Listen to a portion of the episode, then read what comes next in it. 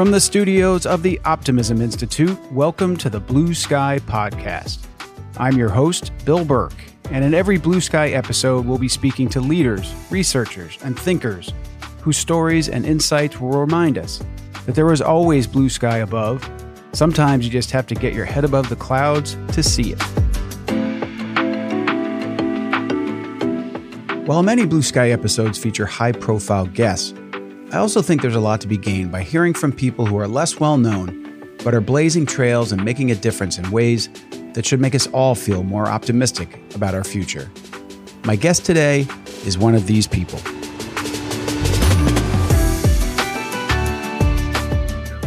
Sean Legister is a private equity professional as well as the founder and curator of the popular newsletter Monday Morning Lift.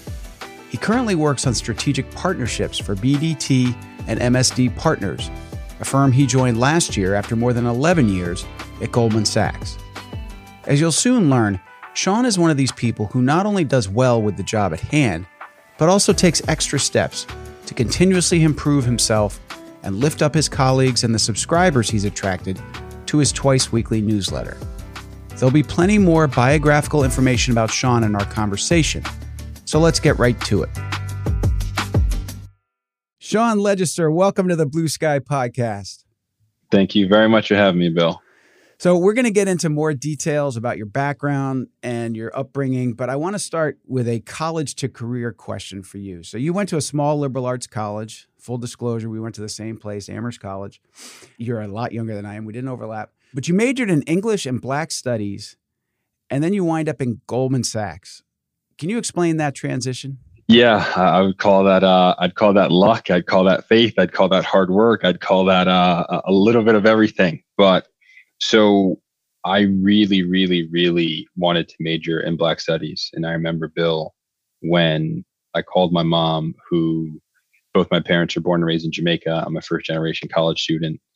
And so when I called my mom to tell her that I wanted to major in Black Studies, she goes, You know, Sean, if you want to learn about Black people, go to the library and read a book it was a massive kind of you know culture shock bill because here i was this you know young black impressionable man who went to one of the best liberal arts schools in the country which i didn't know at the time and i wanted to do something that i thought would help me learn about people who look like me from a different lens right? Because it was english history social studies law all of that in one. And so for my mom to say that to me i was like whoa this is this is mind boggling only later did i realize what she meant and i can come back to that. But it was crazy because when President Obama was elected, I remember her calling me, leaving a message on my phone saying, Sean, I never thought I'd live to see the day where a black man would be elected as president of the United States of America. So if he could do it, you can major in whatever it is you want to major. In. Wow. So he was elected, he was elected when you were at Amherst. At Amherst. And so again, just another, you know, just whoa moment but then I thought, okay, regardless of how I feel in the world when people see quote unquote black studies, rightfully wrongfully, I think there are going to be images in their head which may often preclude me from getting opportunities that I would have otherwise had. And we can come back to even why my mom named me what she named me. But I took up English because I had this thought where, one, I think communication is critical. And as I've often said, you can be the smartest person in the room, but if you can't get others to believe what you're saying or articulate your idea appropriately, then it's kind of all for naught. And so, hence the Black Studies and English double major. I say all that now, fast forwarding a little bit, because I literally applied to Goldman through the Goldman Sachs website, right? Like I, I didn't have this idea that I wanted to be in high finance and be on Wall Street, any of these things. But again, you know, they say you are the whatever the product of the five people you spend the most time with. And a lot of my friends were interviewing for Wall Street jobs. And so I literally applied to Goldman through the Goldman Sachs website. And I was leaving track practice one day during J term, which is at Amherst, the kind of interim time in January between, you know, fall semester and spring semester when all the winter athletes are there. And I get a message on my phone, Sean, this is XYZ from the College Career Counseling Center. Please call me back. Have some good news. So call her back, and she essentially says, you know, Sean, today's your lucky day. Mr. XYZ from Goldman's going to be here tomorrow interviewing students on campus. he has 30 minutes for lunch. He saw that you applied on the Goldman website, but not through the College Career Accounting Center. He'd like to interview you. I'm like, lucky day. like right. people study for months, you know, for an interview. I'm going to send you walk in there tomorrow, kind of cold turkey. So I did everything I could, you know, with a with a night's notice to try to get up the curve, as they say, on who this gentleman was, what he did at the firm, you know, how I could kind of have the talking points. So long story short, walk in the next day, dressed to the nines. I'm as ready as I could be, given 24 hours of preparation and uh, we had a good conversation. But candidly, Bill, interpersonally, I thought we really hit it off. But when it got down to the questions, why finance, why banking, why Goldman, I was candid. And I said, you know, this would be a good opportunity for me to just learn and, and to see what banking's about and just understand it and whatever else I said. And I'll never forget, he just looked at me and he goes, You know, Sean, when I'm interviewing 100 people 99 of whom know why they want to be here, it's very difficult to offer you a seat. Ooh. And again, just like a gut punch, Bill, because he wasn't wrong. But what I realized in leaving that interview was first off, if there were 99 people who woke up and said, I want to be an investment banker, I was definitely not friends with them. Well, I was going to say half of those 99 were saying what needed to be said in the interview and they probably didn't believe it in their gut. You were you were authentic. 100%. And so that was kind of the aha moment for me where whether it was that authenticity which I think cuts both ways, I think it's, you know, blocked me from getting in certain doors and we'll obviously come back to this because I think that that was uh the universe sending me a message, but it's allowed me access to other rooms that most people wouldn't even think about getting into or wouldn't know what to do when they get there. I think for me, that was a wake up call in terms of not only preparation, but pedigree and all the accoutrement, so to speak, that come with being even being able to even enter that room. So I actually reached out to a family friend um, who was a neighbor of my best friend growing up and told him this story. And I'd reached out to him prior to going to the interview as well. And he said, You know, Sean, maybe banking isn't it for you, but I think your skill set is very applicable to sales and trading. Ah. And I said, Great. What's that? so that's how green I was with all these things. And looking back, Bill, whether it's you know the merchant bank the investment bank the consumer part of the bank the sales and trading division which all of these have different names now but i say all that because the bank is so multifaceted but it was through this gentleman taking a shot on me kind of schooling me to the game that after i bombed the interview was vulnerable with him he told me about sales and trading. I have to imagine in some way, shape, or form, he helped me get the super day. I did the super day. And when I tell you about those interviews, like it's crazy, but that's kind of my path to how I got to uh, Wall Street. So that first door closed and you found another one and you went in a different way. Amazing. 100%. Story of my life. Sean is not the first Blue Sky guest to credit a strong mother for making him the person he is today. And for any frequent listener to this podcast who might be playing Blue Sky Bingo, you can block the square that mentions immigrants as being the ultimate optimist. Coming to this country from Jamaica, Sean's mother does everything she can to prepare her son for success in her adopted home. And you'll learn more about that in our next segment. I also appreciated Sean's story about answering honestly the question asked in his first Goldman Sachs interview. It didn't land him the opportunity, but that didn't stop him. And when a friend who understood the industry well advised him of another way in that would be better suited to his skill set, Sean went for it and was successful. Getting back to our conversation, I asked Sean to tell me more about his family.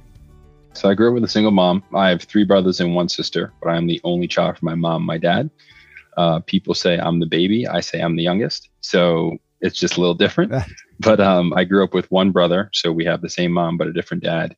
And my mom is arguably my best friend, right? She's my rock. She's my force. She's someone who I looked up to, and I am a walking embodiment of her.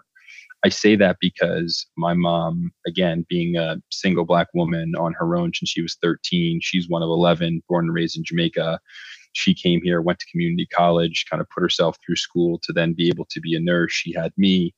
Um, but she would often tell me that there were times when she worked at IBM back in the day where she would see how people who were interviewing other folks would see resumes and would see a certain name and just pass the resume on And so it's just one of those things where most people don't talk about that. And I'm not going to sit here and say it's outright racism, but what I will say is there are a lot of things that a lot of people don't see.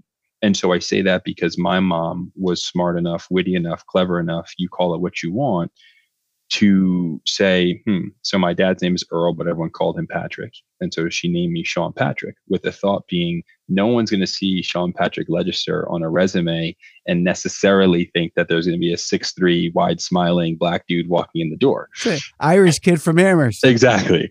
And so once you get in the door, then it's so much more about what you do but her kind of brilliance was recognizing that there are a lot of things that defeat people before they even show up or hypothetically speaking if my name was you know stereotypically but african sounding or you know looked a different way then i may not even have that opportunity to get in the door Wow. And so you get in the door on the campus of Amherst College, you know, a, a, school that's made great efforts at getting more first generation students, more diversity, but still an old school largely white, historically waspy campus. What was that like? Well, I mean, uh, I've been around white people my whole life. Like, I, I, don't, I don't think it was very hard for me. It, it's funny. I actually think high school was more difficult for me than college. And so people say, Sean, how did you play two sports? How were you a double major? I was trained that way, right? Like I had the discipline. So I went to Hackley School, which is in Tarrytown, New York. And I often say that is the best decision I never made because my mom put me in that school. And I started in 2000 in sixth grade. And it was funny because, again, Bill, at the time, what do you know when you're however old you are in sixth grade? I'm like, I'm not leaving Austin. Like, I love it here. All my friends are here. And she's like, no, no, I'm not really asking you. Like, I'm telling you that this is happening. and I'm a chronically poor test taker. But by the grace of God, I did well enough on the test at the time to get into Hackley. And it was between myself and one other gentleman uh, in terms of uh, as the story goes, the last two slots. And again, by the grace of God, I was chosen, and that opportunity changed the trajectory of my life because I learned about whether squash, lacrosse, all these things. I had no idea what they were, but I'm getting, you know, culture to them or acclimated to them such that when I get to Amherst and there's a squash team and they got the tennis team, they got the hockey team, like, oh, yeah, right. I, I know what all this is now. So I had all this exposure before. Um, so it's not that Amherst was difficult for me outright. I think I've appreciated being sometimes a large fish in a small pond. And there, quick tangent, but there was a story during the interview at Goldman. There was a gentleman who he was a mortgage trader, and he looked at me and he goes, six three black football player why'd you go to Amherst? Like, do you suck at football? Why didn't you go to Michigan? and I, I, just sat there like, yo, like what's happening right now? But wow. I, I, could see laced in his question was, if I was this much of a physical presence, why didn't I go to a bigger school and play at a bigger level? Whereas my thought had long been, I wanted to make sure I used football to get access to things as opposed to letting football use me. But I say all that because then being able to, you know, get into a school like Amherst and what I would think was thrive, uh, depends who you ask, but um, thrive uh, holistically there was super important. So I'm starting to see a pattern with you in terms of you said two sports, double major. Uh, you get to Goldman Sachs, and you know, stereotypically, at least by reputation, you know, crazy hours, hard work, competitive, and yet not only do you thrive professionally, but you go above and beyond. And I don't know which came first. You tell me Monday morning lift or breakfast bites, but whichever came first, I'd like to talk about it. Yeah, uh, Monday morning lift came first. And so the. Okay. Tell us about Monday morning lift because I'm a happy subscriber to your newsletter. So tell us about it and wh- why are you doing this? Uh, I appreciate that. So Monday morning lift is a double entendre and it was founded, spawned, created, you name it, in I believe it was the summer of 2009. But I was actually interning, funny enough, two things. I was interning at Octagon, which is a sports agency headquartered in McLean, Virginia. And my best friend, who I mentioned earlier, went to Georgetown undergrad. I lived and worked out with the Georgetown football team during that summer. So I'd wake up in the morning, I'd work out with the football team, hence lift, like physically lifting weights. And then I'd leave there and go to the internship in McLean, Virginia, and I would need an inspirational lift because I'm like, I don't really want to be here. I just worked out, like I'm trying to chill. And so it's a double entendre, and that lift serves as the physical lift to get the muscles strong, but also the mental lift to get your mind right and in a place where you're ready to kind of attack the day. And so again, it started out as me just sending a couple quotes to a bunch of the interns. It was nothing that I thought I'd be doing, you know, over a decade later. But what started out uh, like a lot of things and baby steps and just planting seeds eventually spawned to I got to Goldman I felt the same way. And again, when you first start, or sorry, at least when I first started, I didn't know my right hand from my left hand. I wasn't good at my job. I don't know what I was doing. So this was a five minute activity that allowed me to connect with other people, which in a lot of ways helps me get information, but also helps me build relationships. And I've just continued to do it. It's it's something that, at least for me, Bill is incredibly cathartic. And it's never been something where I'm focused on the metrics, right? Like I don't care who joins versus who unsubscribes because it's so much more about the level of kind of humility, hunger, access, grace it provides me being able to kind of know that whatever's happening during my week where i tend to use and i don't know if it's the right side of the brain or the left side of the brain whichever one's the quantitative versus the qualitative but knowing that my job enables slash forces me to use one of those this is my ability to then also continue to tap into the other side. Yeah, and, and so for those who don't subscribe but who are about to, if they if they're paying attention, it's a series of generally it's a series of quotations, insp- inspiring, you know, uh, often from books, I think, and sometimes poetry and sometimes rap music, and it's uh, so clearly though there's a lot of curation. You've got a lot of curiosity. You have to read these things in the first place.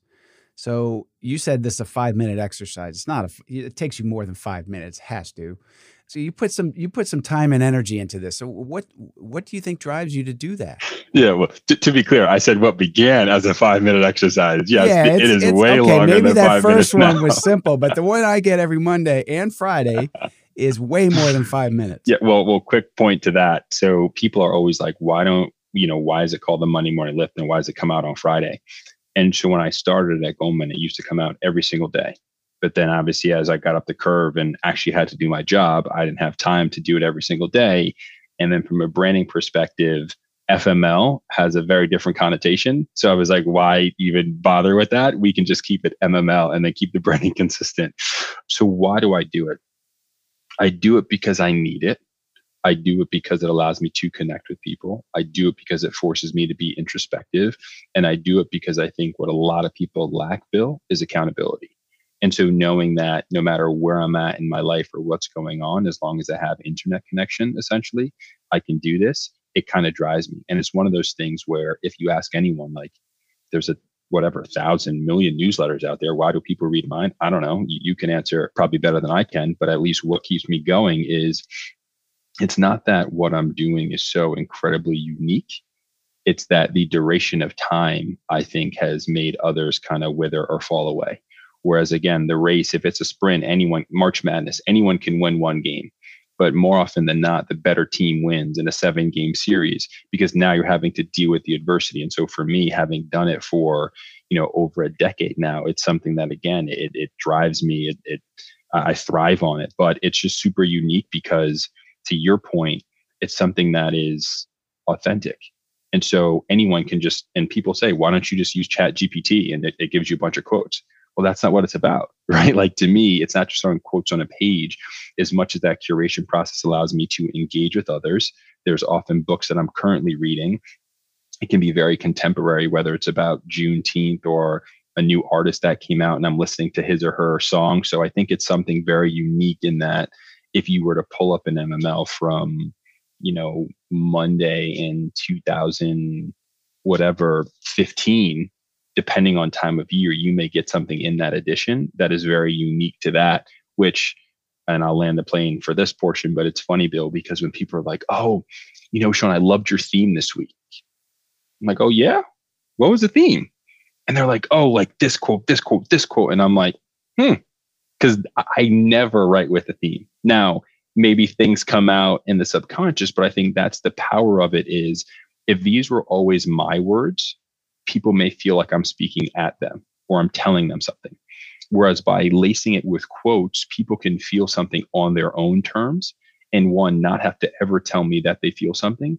But if you read it enough, I think it will inevitably change the way you live because you're now engaging in the text in a way where, yeah, my name is the one who's sending the email, but the the context itself is something that you get to engage with on your own terms. Yeah, right. No, that that puts it really well because when I read it, I feel like I get to know you better because you're the guy who chose these quotes. They're not your words, but th- just the act of curation tells me something about you, and it runs everything from advice about, you know, investing, compound interest, to to authenticity, to hard work, to accountability. So it's kind of the it's kind of the whole picture. It's one of the reasons I respond to it. I'm sure others do as well because there's kind of I hate to say there's something for everyone, but there's kind of something for everyone in what you do. Uh, it's very cool. See, it's funny that you say I've never.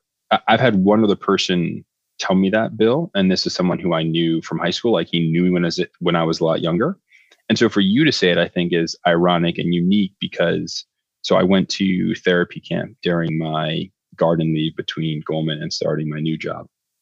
And it was called Onsite. And I think everyone should do it. I'm a huge proponent of executive coaching, therapy, all that stuff. But it's funny because the power of Onsite is they talk about 70 to 75% of what you get from Onsite is through someone else's experience. And so often, if you have an executive coach or a therapist, you're speaking one on one with that person.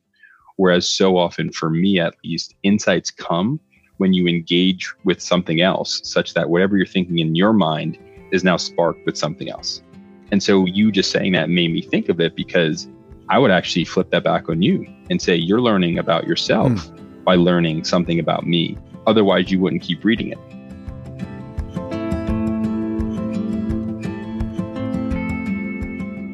Hearing how Sean's mother thought through what she'd name him should make us all stop and think about how much we've allowed race to complicate our society. The fact that his mom even had to consider all of this is amazing, but understandable. And we'll hear more in this conversation about the disappointing complexities that differences in skin color bring to the workplace. And back to Sean's mom, she really does sound incredible. Her son didn't want to switch schools, but she got him into the private Hackley and made him go. And this prepared him well for his college experience and his career thereafter. And now to check off your next Blue Sky Bingo box, Sean Legister is yet another lifetime learner. Not content to simply do well in his job, he's constantly being influenced by books and music and decides to launch his own newsletter, Monday Morning Lift. He says he started this work as much for himself as he did it for his readers. Getting back to our conversation, I wanted Sean to talk about yet another effort he initiated at Goldman Sachs that was risky and well outside the confines of his job description. He called it Breakfast Bites, and here's how that came about. I started out, I don't remember what year it was, it must have been 2018, I believe. But I remember walking into my comp discussion that year. It was my boss and my skip manager, the person who ran the entire business. And the person who ran the entire business essentially said to me, You know, Sean, you have to be careful with who you tell your story to because the more people you tell your story to, the more everyone else is going to think that someone else is taking care of you. And I was like, got it. However, if I felt like everyone in this room was actually telling my story, I wouldn't feel the need to tell other people. And this person goes, Are you saying you don't trust me? And I was like, Whoa, whoa, whoa, no, no, no. I'm not saying I don't trust you. I'm just saying I want to make sure that my story is getting out there authentically. And whatever, we finished the conversation. I end up leaving with the gentleman who, and my boss at the time was a gentleman who hired me. And he basically says to me, dude, like 99.9% of what you said in that room was okay.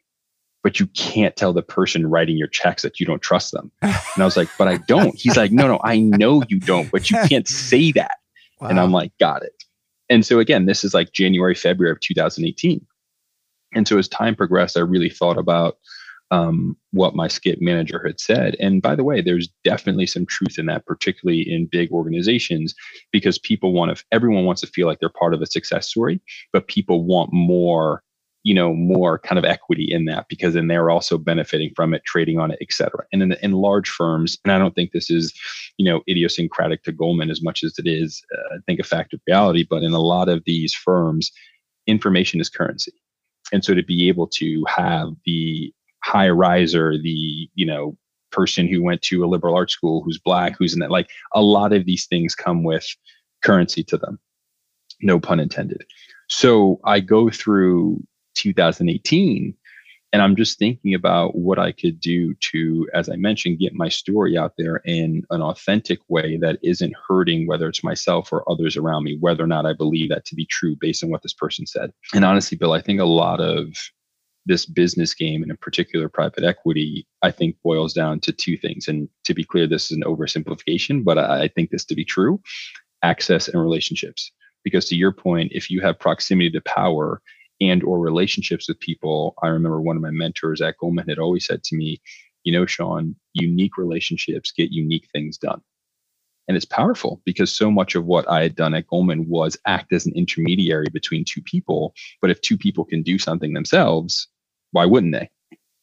So you know i go through this year and i was like wait why don't i do something? I have all these relationships with senior people and I remember what it was like when I first started at Goldman, where I struggled through my series tests and failed some of the tests. And so people saw me as fitting a lot of the stereotypes, et cetera. But I'm like, why don't I use some of my access to make it so it isn't just about me, but bridge the gap between others who may look like me, but who may not have that access? Because then I'm solving two things. One, I'm getting my story out there by interacting with these senior people, but it's no longer, hey, Sean's all about Sean and not that that had been the case necessarily, but hey, Sean's telling his story, but bringing other people along in the process, which I think is super powerful. And so I started in August 2018. I think it was at the end of 18 was when I got David Solomon on. And that was super powerful because I remember there was another mentor. and just to pause there, David Solomon, for those don't know, it can be confusing because his name's Solomon, but he is CEO was he CEO at the time? Yep, he he was CEO newly Sachs. announced, newly minted uh, okay. CEO Goldman Sachs. So this was but, a, this was a big get, as they say. Oh, massive get! and by the way, this proved this provided credibility and validation of this project because you know we had a we had people the first couple months, and I remember a senior mentor saying he was like, "Look, dude, I don't know if people really care about this, and so you either need to get a big name." Or you may have to end this. And I'm like, dog, what? Like people don't care about this. Like I don't need people to care about this necessarily. But again, some of these things that looking back now people claim, and I was able to speak on the Exchange at GS podcast, and it was great. There were times where people were telling me to get rid of this. Even after it was successful, people are telling me to get rid of this, like they may use this against you, blah, blah, blah. And so the funny part, and I use funny kind of, you know, loosely, tongue in cheek, but what's crazy, Bill, is looking back, do I think that everyone who spoke on Breakfast Bites was doing it because they really cared about me or the cause? Hell no.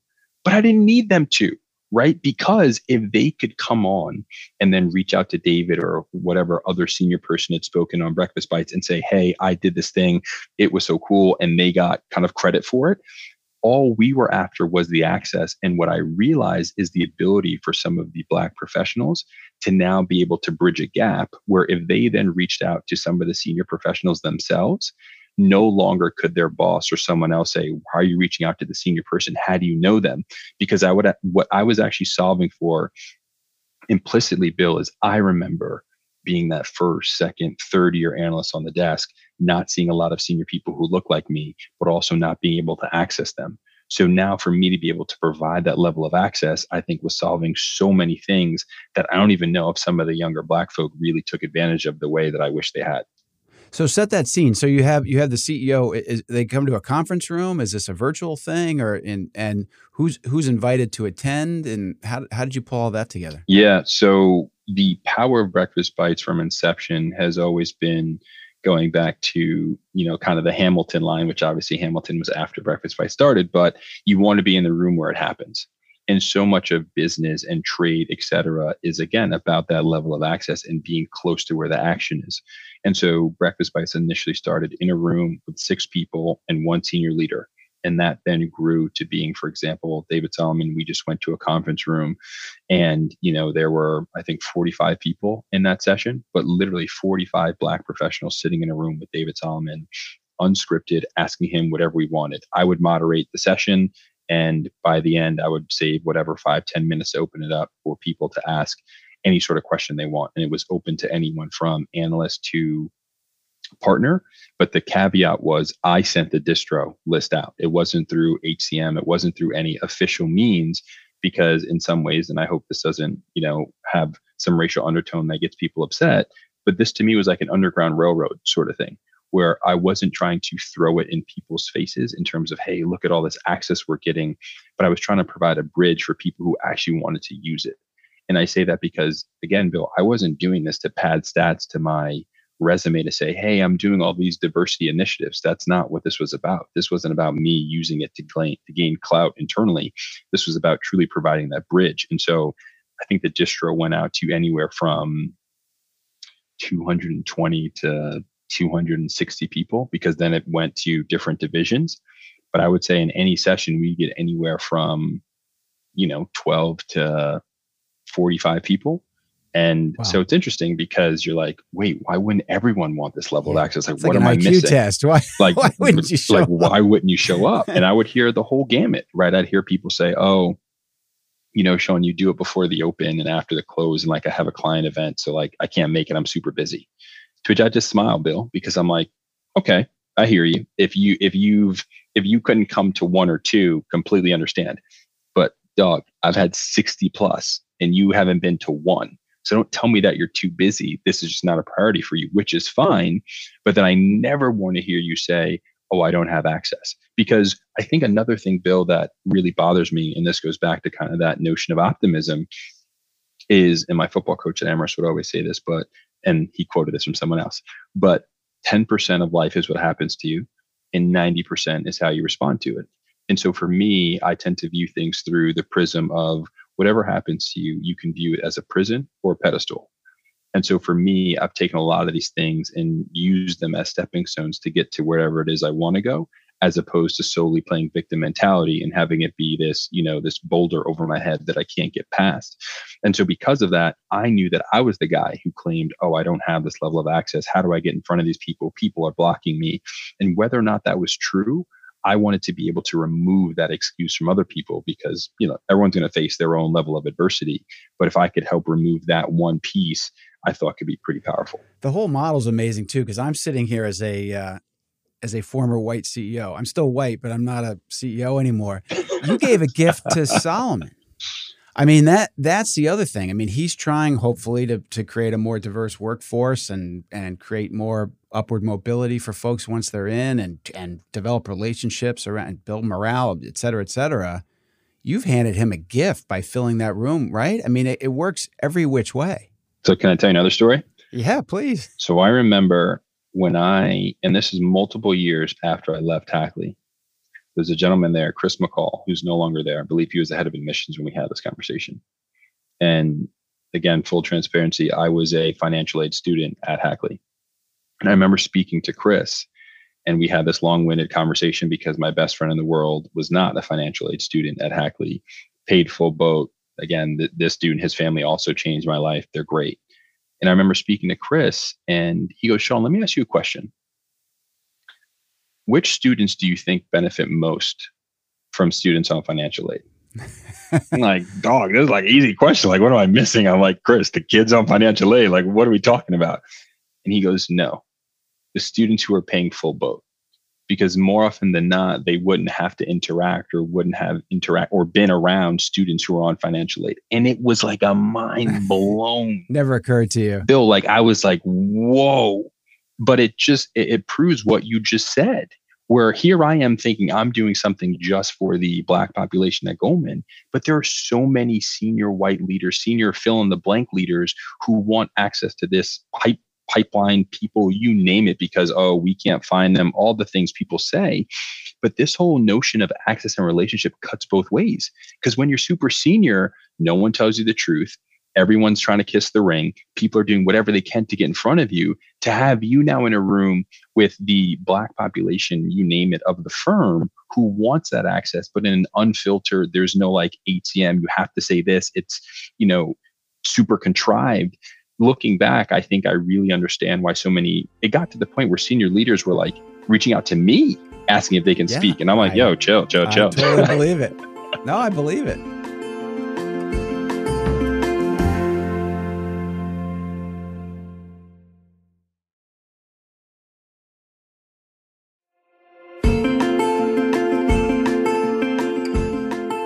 This whole story about breakfast bites is fascinating.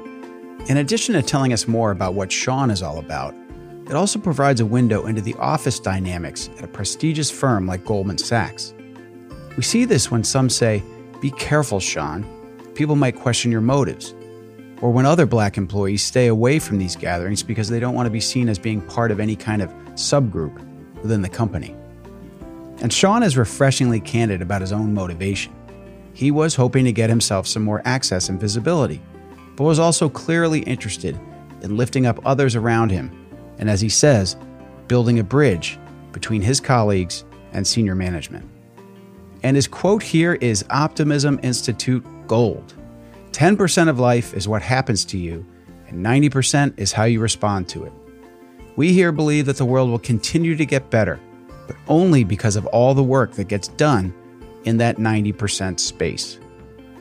Getting back to my blue sky conversation with Sean Legister, I asked him to reflect on something I heard him say once that he wanted to be a lighthouse for others. And I also wanted to know what it is that drives him to so often go above and beyond the call. I don't know, is the short answer. Uh, I think I think a lot of it goes back to I'm on this constant journey of self improvement. And I say that because, and again, I wouldn't wish it on anyone. So I hope this doesn't come out incorrectly. But I think growing up with a single mom did wonders for me. And so the places where it hurt me, and then I said it to my wife last night, but like, I didn't have anyone teach me how to shave. I didn't have anyone teach me to throw a football and I played football at Amherst, right? And I don't think my dad came to one of my college football games. As hard as that was to stomach and grapple with and deal with, I think in a lot of ways I've yearned for connection, and in particular from senior males who I could learn from. So instead of just having one male and my dad who I can go to and ask all these questions, I think I've been blessed with a litany of people who have become real mentors, father figures in my life who I can reach out to, lean on, get information from, who have all like pierced and goaded and helped me become a better version of myself. And so it's funny because I also quoted this in the kind of Goldman podcast, Bill, but like I work in finance we talk about risk all day, every day, but people don't take personal risk, right? So many people are just comfortable or just happy to be there. And as you know, the famous Dr. Eric Thomas says, like, I didn't get this far just to get this far. And so the understanding that I want to keep going and that in some ways I am a trailblazer, but I'm not a trailblazer just because I want you to see me as this black dude who's doing X. Like I am who I am and I'm black right? It's not a but, it's not an or, it's an and. But I say that because another quick story, but you talked about, you joked earlier about getting David Solomon was like a big get for breakfast bites. I remember the next year, I really wanted to get Bayo Ogunlesi, who's the current chairman of the board at Goldman. And I remember, and I literally listened to the Matthew McConaughey on Lex Fridman podcast this morning as I was working out. And he tells a story about you know, if something happened 30 seconds earlier or 30 seconds later, who knows if he would have met, whether it was his wife or another thing. It's like, as Brene and many other people, Brene Brown and many other people talk about those sliding door moments. And I remember I'm getting up, I'm moving apartments, and my movers are supposed to come. And they call me and they're 20 minutes early to my apartment. I'm like, oh my goodness. Like I, you know, planned to be there at a certain time. And as I hang up the phone to go meet the movers, I get a call from my biggest client at the time my biggest clients like hey can you work these two orders for me? Which in you know in sales trading jargon was can you take these two orders and buy the stock for me? I can't say no to my largest client. I'm not just going to hand this order off to someone else. So I, I physically need to work this order. So i do it i do it rather quickly whatever. I run out and i'm running out of the building and who walks out of the building in front of me? Bayo Ogunlesi and I'm like, no way. And as I often tell this story, Bill, like I see Bayo, who is the uh, one of the co-founders, if not the founder of GIP, which is a large infrastructure private equity firm, and he daps up the security guard. And I'm like, yo, this is crazy. Because for this dude who is, you know, this powerful, rich, you name it, fill in the blank, to have the cognizance to shake the doorman's hand. By the way, he didn't know I was watching him. Like he, I think this is who he was. So I'm like, yo, I got to say something to this dude. So I run up to him. I introduce myself, told him that I knew his son from Amherst, blah, blah, blah. But I only tell that story, and it's much longer, but I only tell that story, Bill, because this is what I'm talking about. So many of my friends would say, Oh my God, Sean, guess who I saw today? I'd be like, Who? They're like, Bayo Ogunlesi. I'm like, Great. Wait, that's the end of the story? yeah, and like, yeah, right. it was so amazing to see.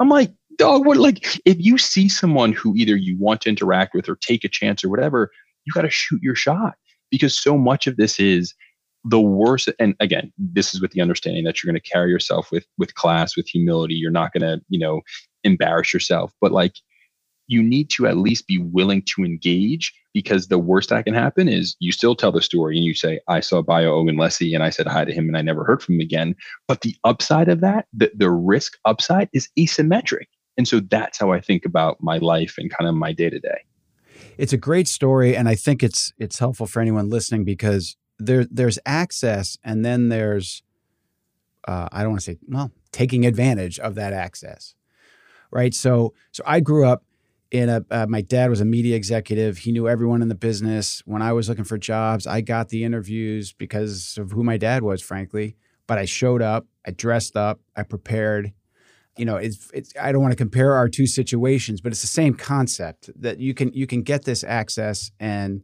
you can meet these folks, but if you don't do the work, it's not going anywhere. If you don't take advantage of that opportunity, it's not going anywhere. And that's I think that's important. You know, I was born on third base, but I always say I know a lot of people who were also, but they got stranded in scoring position and and and didn't and didn't make it home. But it's true. No, and but that's so real. It is it is so real because at the end of the day, and whether you know home base to use this metaphor is connection love trust money wealth fame you name it yeah you damn right there's some people who are born yeah. on third base i could have been born on the way to first yeah. but it's not about where you start right. because there are a lot of people as you said bill who are born on third base who don't know the game and they run back yeah, to second picked off third. and there's some people who are yeah, picked up. Like there's so many things that can happen that is not a function of where you start, going back to prison versus a pedestal.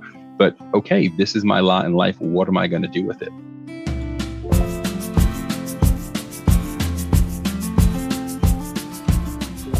It's poignant to hear Sean speak about missing out on having a father in his life, but also acknowledging the incredible gift it was to have such a remarkable mom. Back to continuous learning and self improvement, it's inspiring to hear how much Sean has actively sought out and learned from older, more senior men throughout the course of his life and career. It's also fun to hear him talk about running into the Goldman Sachs board chair and not just staring at him, but going up to introduce himself. Many optimists understand that life is going to present us with opportunities, but they're meaningless if you don't, as Sean says, shoot your shot. As I mentioned in the introduction, Sean is no longer working at Goldman Sachs, and I asked him to talk about his decision to leave the firm last year. Why I left, I think I left because Goldman was an incredible place for me to start my career. And even when I look back on my time there, it is an incredible firm. Now, like in any relationship, just because it's incredible doesn't mean there weren't hiccups, doesn't mean there weren't things that went sideways, doesn't mean that there weren't times where you wanted to fight your brother or your closest teammate and you had an argument, right? There were definitely things that, you know, I really struggled with there and that I wish were different. But I say all that because if I didn't start my career at Goldman, I don't know that I'd be here now. And the one thing that I think is true, or there are many things that are true about Goldman, but I think there is a level of excellence and the way that they push you and drive you that I made the comment about Amherst being easier for me than high school because I'd already built that discipline. I already built that accountability. I think the same is true. And that's not to say I'm necessarily killing it in my seat right now. Like I'm still on that growth journey, to be clear. But there's a way in which I was confident enough in my skill set, having built the acumen and relationships I did at Goldman, to one, going back to self risk, taking a bet on myself to now join what is now BDT and MSD Partners, which is a culmination of BDT, which is founded by Byron Trott, a PI Prio partner at Goldman, who essentially had a who essentially built a $30 billion merchant bank with a private equity business. And then MSD Partners, which started in 1998 as MSD Capital, which was Michael Dell's family office, which has now evolved into a private equity firm. So BDT and MSD Partners is the GP. It's a private equity firm and our core four, as I call it, are private credit, real estate, private equity, and growth. And so I am here a part of the team that is helping stand up our institutional capital formation business because many of our LPs to date have been ultra high net worth individuals. And so just figuring out who is the cadre of institutional investors we kind of want to partner with, I think is super important for the go forward of the firm. But it's just interesting, Bill, because I started my career at Goldman. I spent the first nine years on the public side as an equity cash sales trader. That was a very transactional job, but I think it helped me learn how to speak to a variety of client types and how to engage with different clients.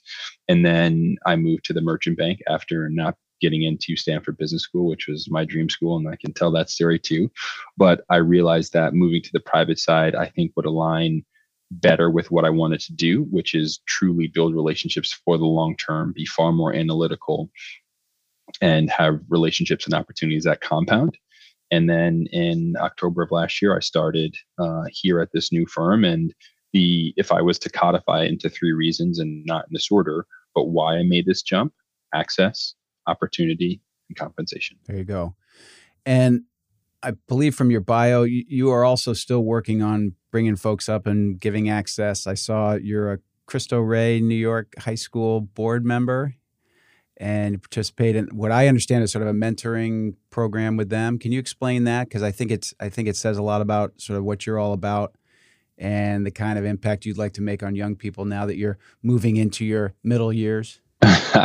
so I was on the board of Cristo Rey New York High School and then also on the Rock House Foundation. And the quick two liners with both of them. So Cristo Rey is a Jesuit high school in East Harlem, New York. And this goes back to kind of the Georgetown days. But a friend of mine wanted to work there, and this is my senior year at Amherst, or maybe when I was about to join Goldman. But a friend of mine wanted to work there. We essentially did a dry run to the school. As she was walking around, I happened to see that a woman had a large Georgetown flag in her office. So I walked in, we struck up a conversation, and she was like, "Oh, what are you going to be doing?" And I was like, "Oh, I'm gonna be working at Goldman." And I saw the I saw the eyes light up, and she's like, "Oh, would you like to join our advisory committee?" Uh, so that's kind of how that started. But what I truly appreciated about Cristo Rey, which got me from the advisory committee to then being, I would argue, the youngest uh, board of trustee member ever, if not at the time. Um, in addition to then chairing the jobs board, et cetera, is I love the Cristo Rey mission, which is giving you know underprivileged students an opportunity at a top class education which will hopefully then get them to the college. And again i would say that the two other pieces about that is Rey is unique in that one day a week the students work literally work at a corporation or have a job. With the thought being going back to access so many minorities whether it's they get to college and they get in the working world and they don't know they don't have the social capital to understand like how to engage right? I literally made this joke to my wife over our trip last weekend but i remember and i made this because the waiter at the restaurant we were at in the caribbean had a fossil watch. And i remember one of my favorite watches when i was younger was this bold face fossil watch. And i remember when i got to goldman someone said to me like don't wear that here. I was like excuse me? And they were just like yeah nah like that's just so, and again, it's, it's just a social capital of like what watch to wear, what belt to wear, what shoes to wear. There's so much that you're not going to read in a book that having this access as a high school student allows you to actually be ahead of the curve because not only are you getting working experience, but you're getting social capital experience of how to engage with folk, particularly ones who don't look like you if it pertains to corporate America. But the other piece of the Cristo Rey model that I appreciated is Cristo Rey doesn't have a football team. So for someone who spends so much of my upbringing in sports and knowing what sports has done to unlock opportunity in my life, again, for me to use my privilege and my access through sports to now be able to go back and pull up people who don't have those same opportunities, I think is super important to me. And then the Rock House Foundation is actually a foundation in Negril, Jamaica. It's associated with the hotel. So Negril and Sav-la-Mar, Jamaica. And as I said, my parents are both Jamaican. Mom's from St. Ann's Bay, dad's from St. Elizabeth, with the nuance here being my mom put, you know, a premium on education throughout my life, but the hotel is in Negril and the the school that they're building is in Sav-la-Mar, two places on the island that my parents are not from. So for me, it's my way to emblazon kind of my own fingerprints and etchings on something that you know is really, really dear to me. But it's my mom's island. But now I'm bringing Amazing. my own imprint to it. Yeah. So you are uh, you are an incredibly inspiring guy. I'm going to keep in touch with you various ways, and I'm encouraging everyone to subscribe to the Monday Morning Lift. But I have a feeling maybe every couple of years we're going to update your your because you are just doing so many things and going in so many directions, and they're all incredibly inspiring. And I'm I'm so glad once again you took time out of your busy schedule to talk to me, and I just I just thank you for the time and your inspiration, and uh, it's been a pleasure getting to know you. No, I I appreciate you, Bill, and in a lot of ways, this is this that serendipity and that alchemy that we're talking about, right? Like the MML, and now we're talking about a variety of things, and there may be business to do that. Like there's just so much here, which again, we didn't enter this. We, th- this podcast isn't the first time we're speaking, and I think that's super powerful because it's allowing us to go deeper in our own relationship. But I thank you for even engaging and your ability to to pull certain stories out of me. There you go. Thank you, Sean. Really appreciate it. Thanks, Bill. Take care.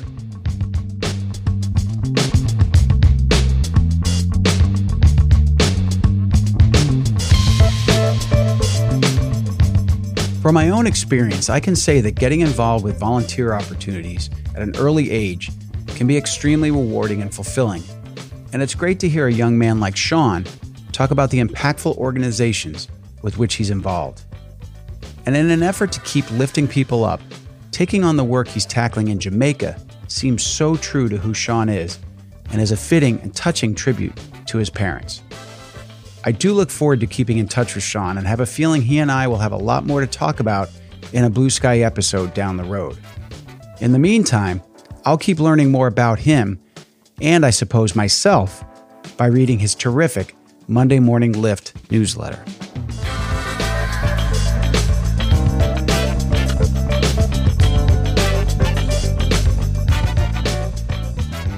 I hope you enjoyed this blue sky conversation with Sean Legister please consider leaving us a rating or review. So we'd love to hear how you think we're doing. And if you have ideas for future guests for our show, we're all ears. So please let us know. I also hope you'll consider following the Optimism Institute on social media for more uplifting content and news about upcoming episodes of Blue Sky. Until next time, I'm the founder of the Optimism Institute and host of Blue Sky, Bill Burke, and I thank you for listening.